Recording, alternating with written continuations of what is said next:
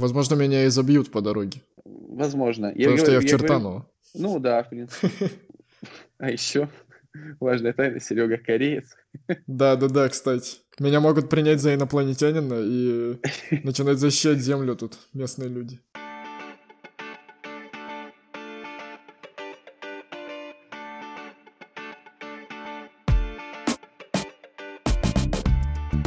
Привет, меня зовут Сергей Кан. А я Миша Смолин. Это подкаст «День сурка», в котором мы обсуждаем, как разнообразить жизнь в большом городе. Сегодня мы поговорим о том, как прошли наши новогодние каникулы и что за последнее время мы попробовали впервые. Ну что, как прошли твои каникулы? Ты вообще где был в итоге? Где ты отмечал Новый год? В прошлом выпуске ты сказал, что ты не знаешь, где ты будешь отмечать. Я не, я, я не знаю, где я отмечал. Настолько успешно прошло? Настолько. На самом деле, я отмечал дома в Москве. И да, приезжала мама. Прошло так семейненько, уютненько. Посидели, поговорили. Потом пришел еще друг, который по соседству живет. Мы посидели втроем, попили шампанского. Было мило, сидели, поговорили. Вообще странно достаточно, потому что это, наверное, первые каникулы э, на моей практике, в которые я никуда не съездил. Ну, даже обычно, обычно я ездил домой. Там в прошлом году я съездил в другой город, а тут э, я провел все, сколько там, 10 новогодних дней дома. Пил, пил и еще раз пил. Это вырезать, пожалуйста. Нет, это обязательно останется. Ну, не, на самом деле, 10 дней прошли очень быстро, 10 дней прошли приятно, 10 дней были такими тюленьими днями. Я очень много спал, много ел, высыпался хорошо, как будто я был в таком санатории, только не было процедурок и ингаляций. Вот все остальное было как, как будто в санатории нахожусь. Я сходил несколько прикольных штук. Я сходил на массаж, который вы мне подарили. Мгм. Э, меня размяли. И как тебе массаж? Я не определился пока. Это был первый заход. Надо, наверное, походить еще к нескольким ребятам, посмотреть, что к чему. А Я люблю, когда, э, прям, знаешь, так Когда тебя пожестче, всё. да? Да, когда прям этот, когда пожестче Понятно. прохрустят. А там, ну, сейчас баночка может быть немного неприятной, или останутся синяки, и там что-то такое происходит. Ну, кстати, знаешь, вот ты же ходил в и Да. я читал про них отзывы а, в свое время, когда тоже хотел к ним сходить. И отзывы были разные, и вот некоторые писали как раз о том, что все сильно жестко. Там, типа, наоборот была ситуация, что прих- приходила девушка, и у нее вообще, ей сказали, что это будет расслабляющий массаж, но ее там всю сломали, и она потом несколько дней после этого отходила. Ну, это И так было в отзыве сделали написано. оригами. Да. Прикольно. В общем, я бы вот на такой сходил, на самом деле. А то было как-то, ну так, мягенько. Из массажа до этого пробовал массажное кресло. И в массажном кресле там такие, ну, ты садишься в него, знаешь, так- такие в аэропортах бывают. Туда Да-да-да. монетку вставляешь за минуту, и тебя там простукивают молоточками. Как будто какой-то человек в этом кресле сидит и начинает простукивать. На самом деле оно действительно стоящее и проминает достаточно сильно. То есть тебе в какой-то момент хочется даже встать с него, особенно если ты не подготовлен. А также массаж, когда ты не занимаешься спортом, например, вызывает болевые ощущения, как тренировка э, на следующий день или там через день. Возможно, с этим была связана та проблема, которую ты рассказал. Мы были в, в ноябре, ездили в спа-отель, и я вообще на массаж до этого в самом детстве ходил на какой-то лечебный. У меня была проблема что-то там с шеей, и мне делали лечебный массаж на шее, и там такая женщина вообще была, она не церемонилась. И было очень больно реально. Вот, но мы в ноябре ездили в этом году в спа-отель и решили тоже взять, взять массаж. И я тоже взял себе шейно-воротниковые зоны, потому что это такое проблемное место. Но мне в целом понравилось. Мы ходили на сеанс с Машей одновременный. Вот, мне делал массаж парень, а Маша прямо какой-то ин- иностранный специалист девушка была. Типа из Таиланда или что-то такое. Но мне, кстати, понравилось в итоге. Было а что, что, что именно? Тебе тебя жестко промяли или так? Тебе что-нибудь похрустело там хотя бы? Он э, похрустел в конце, но это все было с разрешением. В том салоне, куда я ходил, там есть такие как негласные правила, что ли, которые они прям явно проговаривают, что если вдруг почувствуете харасмент, то срочно сообщите. Точнее как? Точнее, вы точно не почувствуете харасмент, это исключено. Но в таком духе это гарантируется. В общем, интересно, каким образом это работает, как со стороны массажиста, так со стороны клиентов, там, не знаю, кто с этим сталкивался, не сталкивался. Мне кажется, это прям там отдельный пул вопросов. Ну, ладно. Давай, да. Что еще на новогодних? Я сходил на гончарный мастер-класс, помесил глину. Э, это, это вышло примерно спонтанно. На самом деле, вот гончарный мастер-класс очень понравился потому что это, знаешь, какой такой новый, новый скилл неизведанный. Ты сам делаешь что-то, у тебя даже прикольно получается с первого раза, там не надо, знаешь, тратить 80 тысяч часов на то, чтобы слепить какую-то вазочку, это достаточно просто. Ну, там тебе покажут, помогут, но там ничего сложного нет. На, на педаль жмешь и в путь. И самое сложное перед гончарным мастер-классом, основная ошибка сейчас будет, это выбрать, что ты будешь делать. Хочется сделать все, потому что там стоит. Ты не знаешь, кстати, еще, когда ты приходишь туда, как ты потом это будешь красить, поэтому нужно приходить подготовленным, зная, что ты будешь делать. Потому что я пытался что-то придумать на месте, и из-за неправильного выбора у меня получилось то, что я хотел, но то, что я хотел, вызывает вопросики сейчас, поэтому нужно об этом подумать. И вообще, э, если хочется вдруг какой-то сервис или там, я не знаю, многие Э, любят украшать дом чем-то таким необычным. Э, гончарные мастер-классы очень круто могут в этом помочь, потому что можно самостоятельно сделать практически любое изделие достаточно просто, и даже на мастер-классах по росписи, это как вторая часть, художники помогут э, любой рисунок нанести и сделать, так что нужно выбрать просто, что делать. А у тебя первый раз это был? С гончарным мастерством, да. Мы ходили тоже в этом году. Тоже на гончарное мастерство? Да, у нас был полуторачасовой или двухчасовой сеанс. И мы тоже ничего не подготавливали, пришли, и нам там дали каталог товаров, изделий точнее, которые можно было сделать. Но мы выбрали что-то простое, там подсвечники, что ли мы делали, каждый свой. Сделали. Можно было выбрать одно изделие и вдвоем делать. Ну, типа романтика, знаешь. Но мы решили каждый делать свое в итоге. И в итоге мы так и не забрали эти изделия, мы их там покрасили, оставили там на обжиг и на сушку, и в итоге так и не забрали, а они утилизируются спустя какое-то время. Я вообще на гончарный мастер-класс уже не первый раз хожу. Первый раз я ходил в 2009 году. Мы тогда ездили с танцевальным коллективом в Суздаль. Мы ехали в Суздаль через Москву. И в Москве у нас была автобусная автобусная экскурсия. Остановка. Да. В Москве, оказалось, есть автобусные остановки, в отличие от Красноярска. Вот, мы поехали на автобусную экскурсию, и какие-то наши девчонки нашли, короче, между сиденьями в этом автобусе кошелек, набитый деньгами. Они их отдали преподавателям, и преподаватели решили на эти деньги сводить нас на гончарный мастер-класс в Суздале. Мы пошли на этот гончарный мастер-класс. Я сделал что-то типа маленького графина или что-то такое, какая-то, ну, типа ваза или графин. И вот это до сих пор у меня дома лежит. То есть каким-то образом я из Суздаля довез на поезде до Красноярска живым. Но с последнего вот похода на гончарный мастер-класс изделие забрать не удалось. Слушай, а что еще? А ты делал что-нибудь такое экстраординарное на каникулах, может быть? У меня эти каникулы прошли спокойно. Я первые несколько дней ставил цели. Мы, мы по-моему, сидели дома практически. У нас вообще сам Новый год, как я говорил в прошлом выпуске, наш сам Новый год пришла мама Маша и несколько наших друзей. Мы сидели,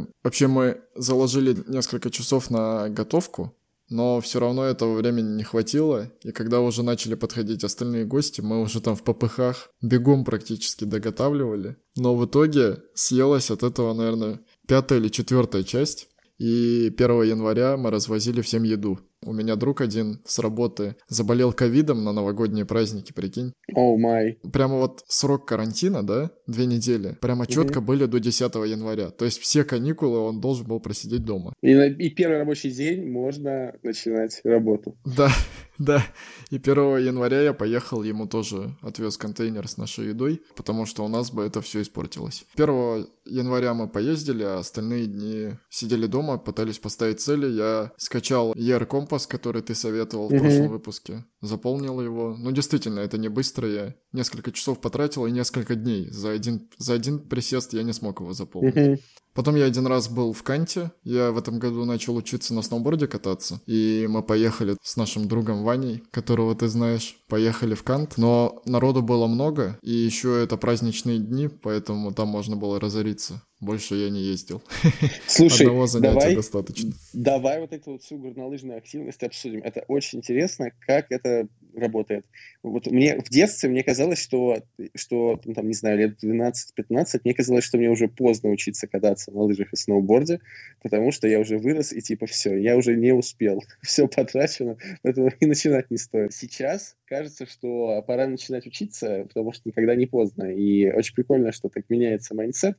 Но в то же время интересно, что таких людей, кто никогда не катался, оказывается достаточно много, даже из каких-то таких э, регионов, где достаточно близко можно найти какую-то такую локальную замену дорогим горнолыжным курортам. Вопрос, то есть ты же в таком северном регионе прожил на, началь, начало жизни, и ты там не катался ни на сноуборде, ни на лыжах? Я в детстве катался только на беговых лыжах. Причем угу. все же этим в школе занимаются.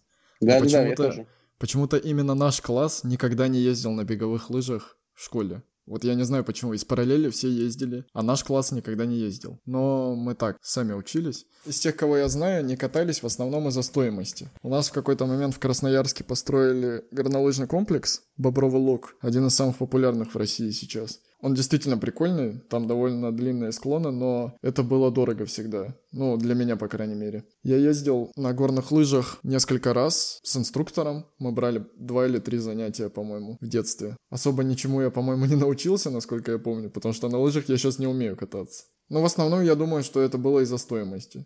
Сейчас я вот в Москве уже работаю, и я решил попробовать. Слушай, а, ну, то есть деньги не проблема, я понял. А как выбирать вообще, лыжи или сноуборд? Мне кажется, что лыжи мне как-то ближе, но вот как решить, лыжи или сноуборд, непонятно пока. Я сам не знаю, как это решить. Я выбрал для себя сноуборд, потому что мне показалось, что это просто более прикольно. Но вообще есть такое правило, что на лыжи легче встать, но тяжелее прогрессировать, а на сноуборде наоборот. Изначально тяжелее начать кататься, но угу. достичь более высокого уровня легче. Фристайлить, да? Как, как на Олимпиаде. Есть же вид, вид спорта, даже фристайл, по-моему, на сноуборде, где ну, там, всякие да. штуки. Там куча всяких разных стилей, как я узнал. На самом деле научиться кататься вот базово, это нужно несколько часов, мне кажется. Если особенно это с инструктором происходит, угу. то как-то базово кататься не очень сложно научиться. А в стиле крадущегося тигра как научиться кататься? Как в стиле какого?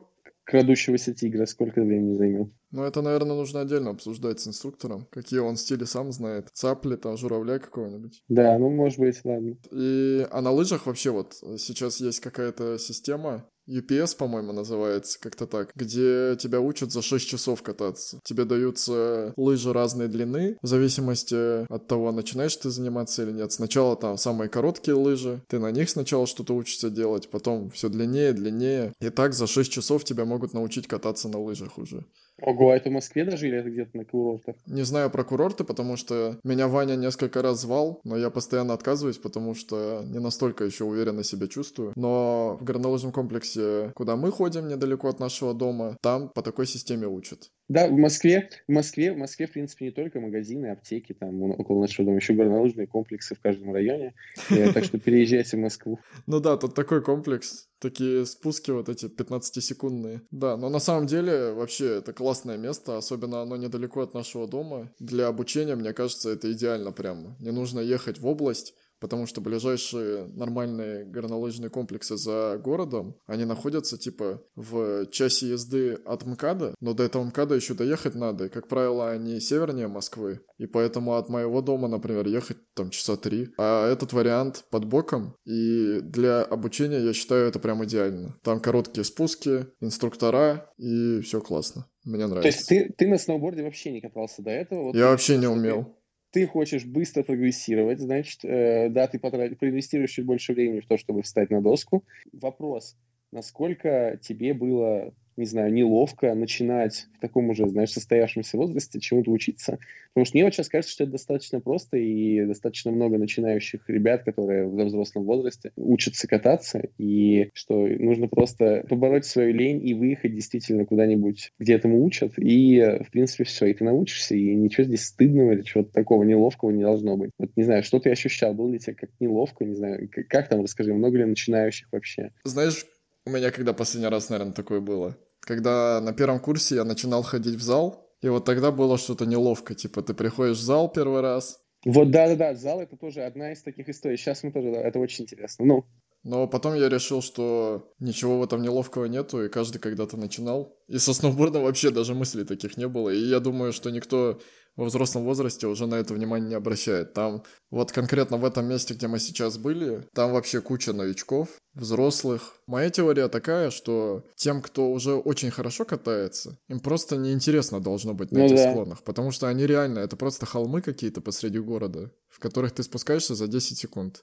И поэтому никакого, никакой неловкости ты вообще не ощущаешь. Единственная неловкость, мне кажется, может быть в том, что все-таки все равно опытные катальщики там есть, если ты выезжаешь на какой-то склон, развалился там посреди склона, вокруг тебя ездят те, которые умеют ездить, то из-за этого, возможно, есть какая-то неловкость, что ты можешь помешать просто. Угу. Но из-за того, что ты что-то не умеешь, и тебе из-за этого неловко, такого чувства нет. Да, согласен. Мне кажется, что мне тоже было, наверное, нормально. Я, я, я чувствовал, да, тоже, наверное, когда в зал пошел. Это одно из подобных мест, вот я поэтому, наверное, и вспомнил про эту неловкость. А, когда ты собираешь только пойти в зал, ты думаешь, какие там вообще правила игры, как там вообще вести себя надо, может, я что-нибудь не то сделаю. И вот сейчас, там, спустя какое-то время, понимаешь, что на самом деле постоянно тоже и в зал приходят новички, и достаточно много кто только начинает, и ничего в этом зазорного, стыдного нет. Так что если вы хотите начать вдруг заниматься чем-то новым, надо просто брать и делать. И все к этому с пониманием, я надеюсь, отнесутся.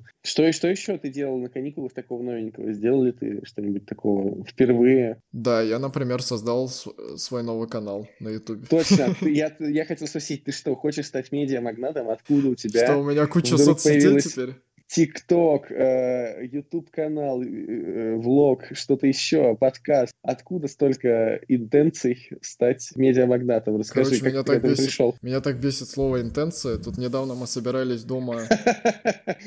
Yeah. Недавно я звал в гости Ванька, нашего друга общего. Ага. И он в речи использовал... И он не побрезговал вернуть пару умных словечек, как обычно, да? Не то, что умных. Для чего нужно слово интенция? Я вообще не понимаю. В русском языке что, мало слов, которые которые это же означают. Слово намерение, которое прямо дословно перевод, по-моему, это отличное слово. Что за слово интенция? Зачем его использовать?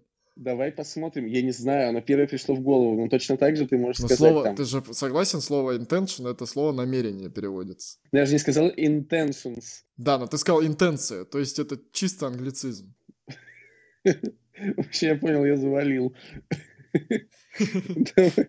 В общем, с этими соцсетями такая история случилась. Подкаст я давно уже хотел попробовать записывать, и в прошлом году я, на самом деле, я разговаривал и с тобой, и вот с Ваней, и с Антоном, и в итоге мы решили попробовать с тобой записывать. Потому что я решил, что в диалоге должно быть легче, а одному как-то, ну, сложнее себя заставить говорить микрофон как-то. Мы даже вдвоем-то, когда начинаем записывать, это не, не с первой попытки получается. Ну, сейчас уже знаешь. Сейчас уже проще, да. С э, остальными соцсетями я их не особо веду, на Фейсбуке сидят в основном коллеги, и туда я пишу какие-то длинные посты, когда есть о чем написать. Но это все больше так, развлечение по приколу. Потому что вот есть у меня друзья в Фейсбуке, которые прямо активно ведут блог. Ну и некоторых интересно читать даже. Но я просто так пишу. А с ТикТоком была интересная история. Я не знал вообще, как он устроен. И у моей девушки с ее мамой мастерская по изготовлению купальников для художественной гимнастики. И у них есть Инстаграм, где они находят клиентов. В нем уже 20 тысяч подписчиков, и она решила завести ТикТок. Ссылка в профиле. Да, ссылка в описании.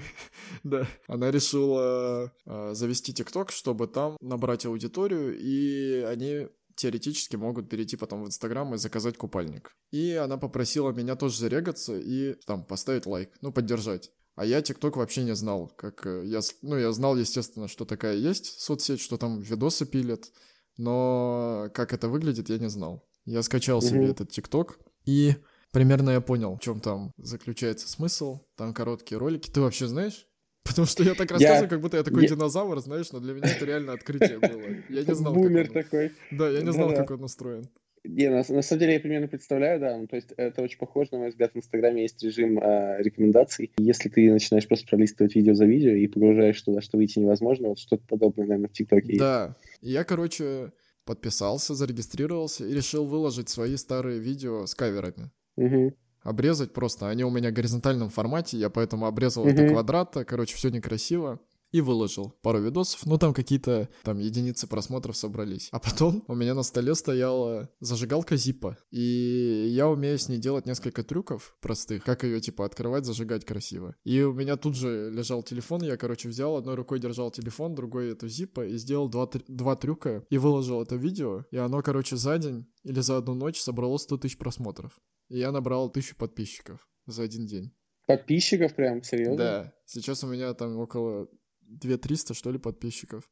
В общем, я начал после этого выкладывать какие-то ролики короткие. И у того первого видео с трюками сейчас около полумиллиона просмотров уже.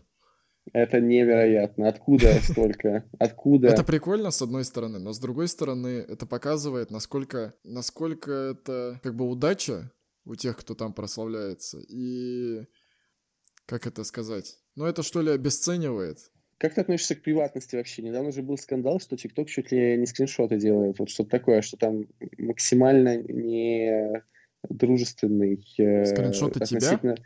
Твоих видео? Ну, нет, вообще твоего экрана девайса твоего в любой момент. Ну, то есть, что там прям под колпаком ты находишься, и это не очень безопасно. Я сейчас точно не воспроизведу, но в целом есть какое-то такое недоверие, знаешь, к ТикТоку. Были новости про то, что ТикТок получает доступы, которые ты не даешь. Ну, про это я не слышал, это надо изучить. Как ты, кстати, ты знаешь про обновление WhatsApp, что теперь твои данные будут доступны Фейсбуку, э, все, что у тебя там было в WhatsApp. Ты будешь продолжать им пользоваться или нет? Я им практически уже не пользуюсь. Почему-то Почему-то многие до сих пор им пользуются, но я практически уже не пользуюсь. У меня самый главный чат в WhatsApp, знаешь какой? Это чат моего подъезда. Там постоянно обновления какие-то по жизни подъезда.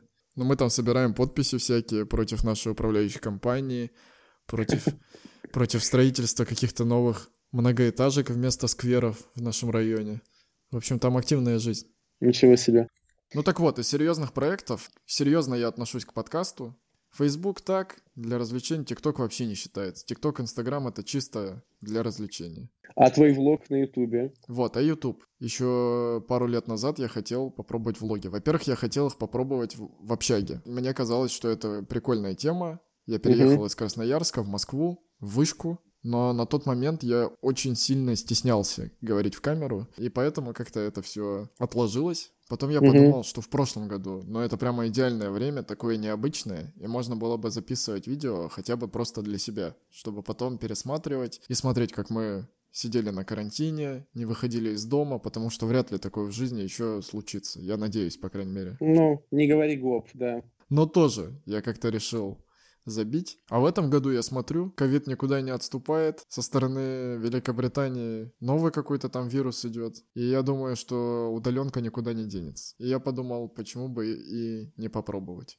И завел новый канал. Сначала я хотел выкладывать на основной канал, где у меня там что-то пару тысяч подписчиков, которые я тоже не активно веду. Выкладываю видео, когда придется. Но он в основном музыкальный. Если я туда начну выкладывать видео, не связанные с нойзом, да, или с коржом, с кем-нибудь такими, угу. то алгоритмы Ютуба по привычке будут их рекомендовать, грубо говоря, фанатам нойза, которым мой влог как бы вообще не нужен. Вот это очень интересный вопрос. Я не уверен, что они не предусмотрели этого. Мне кажется, что предусмотрено, что если в канале вдруг несколько тематик, то там не будут предлагать видео нерелевантные, там, не знаю, фанаты Коржа вряд ли увидят. Э, Скорее всего, да. Но у меня сейчас, да. напоминаю, у меня всего 2000 подписчиков, и на переобучение вот этой вот этого алгоритма мне нужно будет залить, получается, несколько видео другой тематики, за этот промежуток времени, пока алгоритм переобучится, возможно, от меня уже все отпишутся, эти 2000. Вот, но я решил просто, что разделить, пусть будет на одном канале одно, на другом другое. Угу. Посмотрим. Посмотрим, что из этого выйдет, это тоже пока что больше так,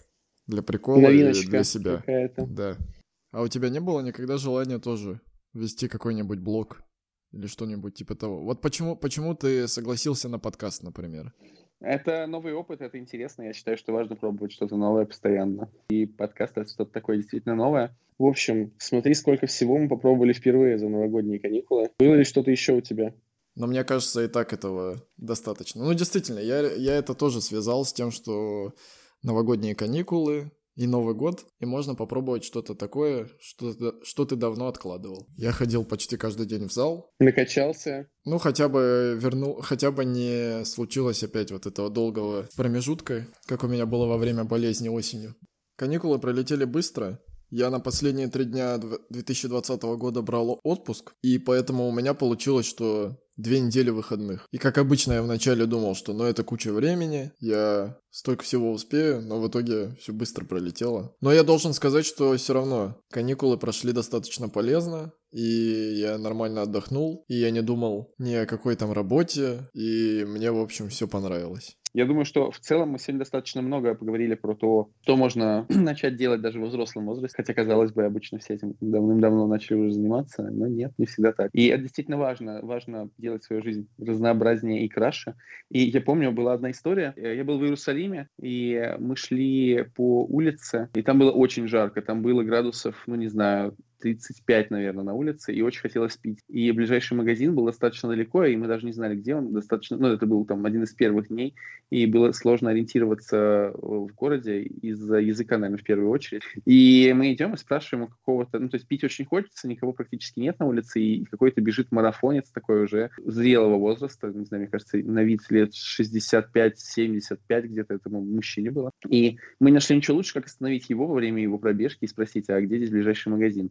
В общем, он остановился, минуты три не мог отдышаться, наверное, я думал, что с ним хорошо. Мы его так в шок, в шок повергли этим вопросом или что случилось. И он достаточно начал разумно отвечать, что мы спросили, где можно купить воды здесь, и он говорит, что вообще-то, ребята, качество вашей жизни во многом определяется качеством ваших вопросов. Вы должны были спросить не где купить воды, а где можно взять воды. И я бы вам, если ее можно только купить, я бы сказал, он подошел там к какой-то женщине, остановил какую-то женщину, спросил, нет ли у нее воды, она ему отдала бутылку с водой, с лимончиком холодной. И он говорит, ну вот, пожалуйста, наслаждайтесь, ваша вода. И мы с ним разговорились, и он поделился своими принципами жизни, там немножко успел поделиться. Оказывается, он марафоны бегать начал уже тоже в зрелом возрасте, в 60 лет, что ли, вот где-то так. И всю жизнь он пользуется, как, как он называет, я не знаю, это официальная какая-то там общеизвестная теория или там это его личный принцип. Он говорит, я пользуюсь правилом last time, first time.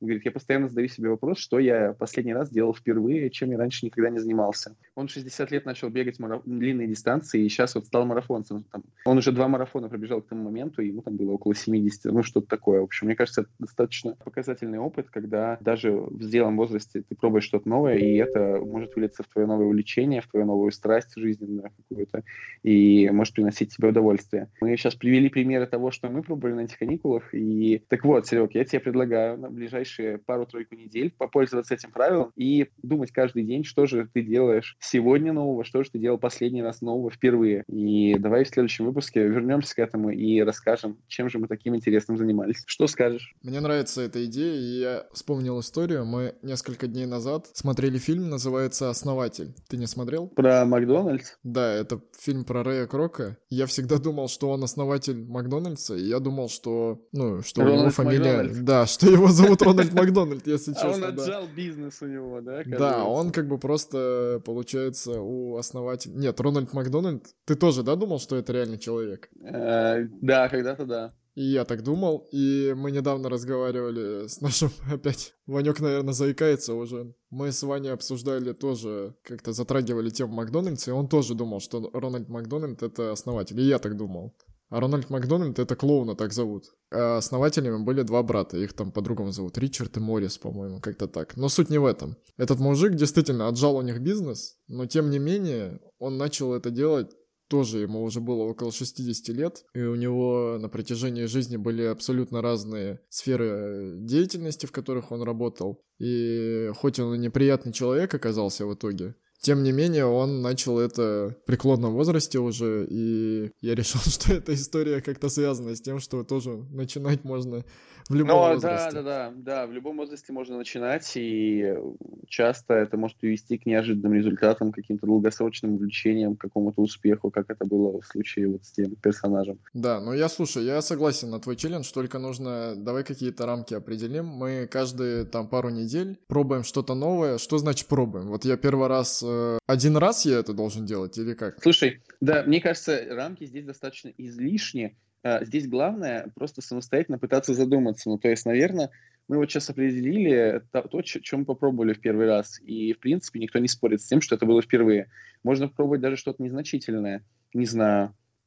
Идти, э, например, э, не знаю, насколько это незначительно, это такой достаточно большой план. Ну да, это да, согласен. Можно попробовать идти в магазин в привычный э, по другому пути, ну, там, не, не, не слева, не по левой стороне дороги идти, а по правой. Что-то такое. Возможно, это тоже приведет к каким-то неожиданным результатам. Возможно, меня и забьют по дороге. Возможно. Потому я что говорю, я в Чертаново. Ну да, в принципе. А, а еще важная тайна, Серега кореец. Да-да-да, кстати. Меня могут принять за инопланетянина и начинать защищать Землю тут местные люди важно, на мой взгляд, просто думать о том, что ты делаешь впервые в последний раз. И хотя бы давай попробуем вот за 2-3 недели до ближайшего выпуска попробовать что-то новое и тоже расскажем о том, как это получается. Попробуем периодически возвращаться к этому и рассказывать тем, что мы, что мы нового попробовали. Согласен, мне нравится. Давай попробуем. Ура! Ну что, давай закругляться? Пора закругляться. Давай.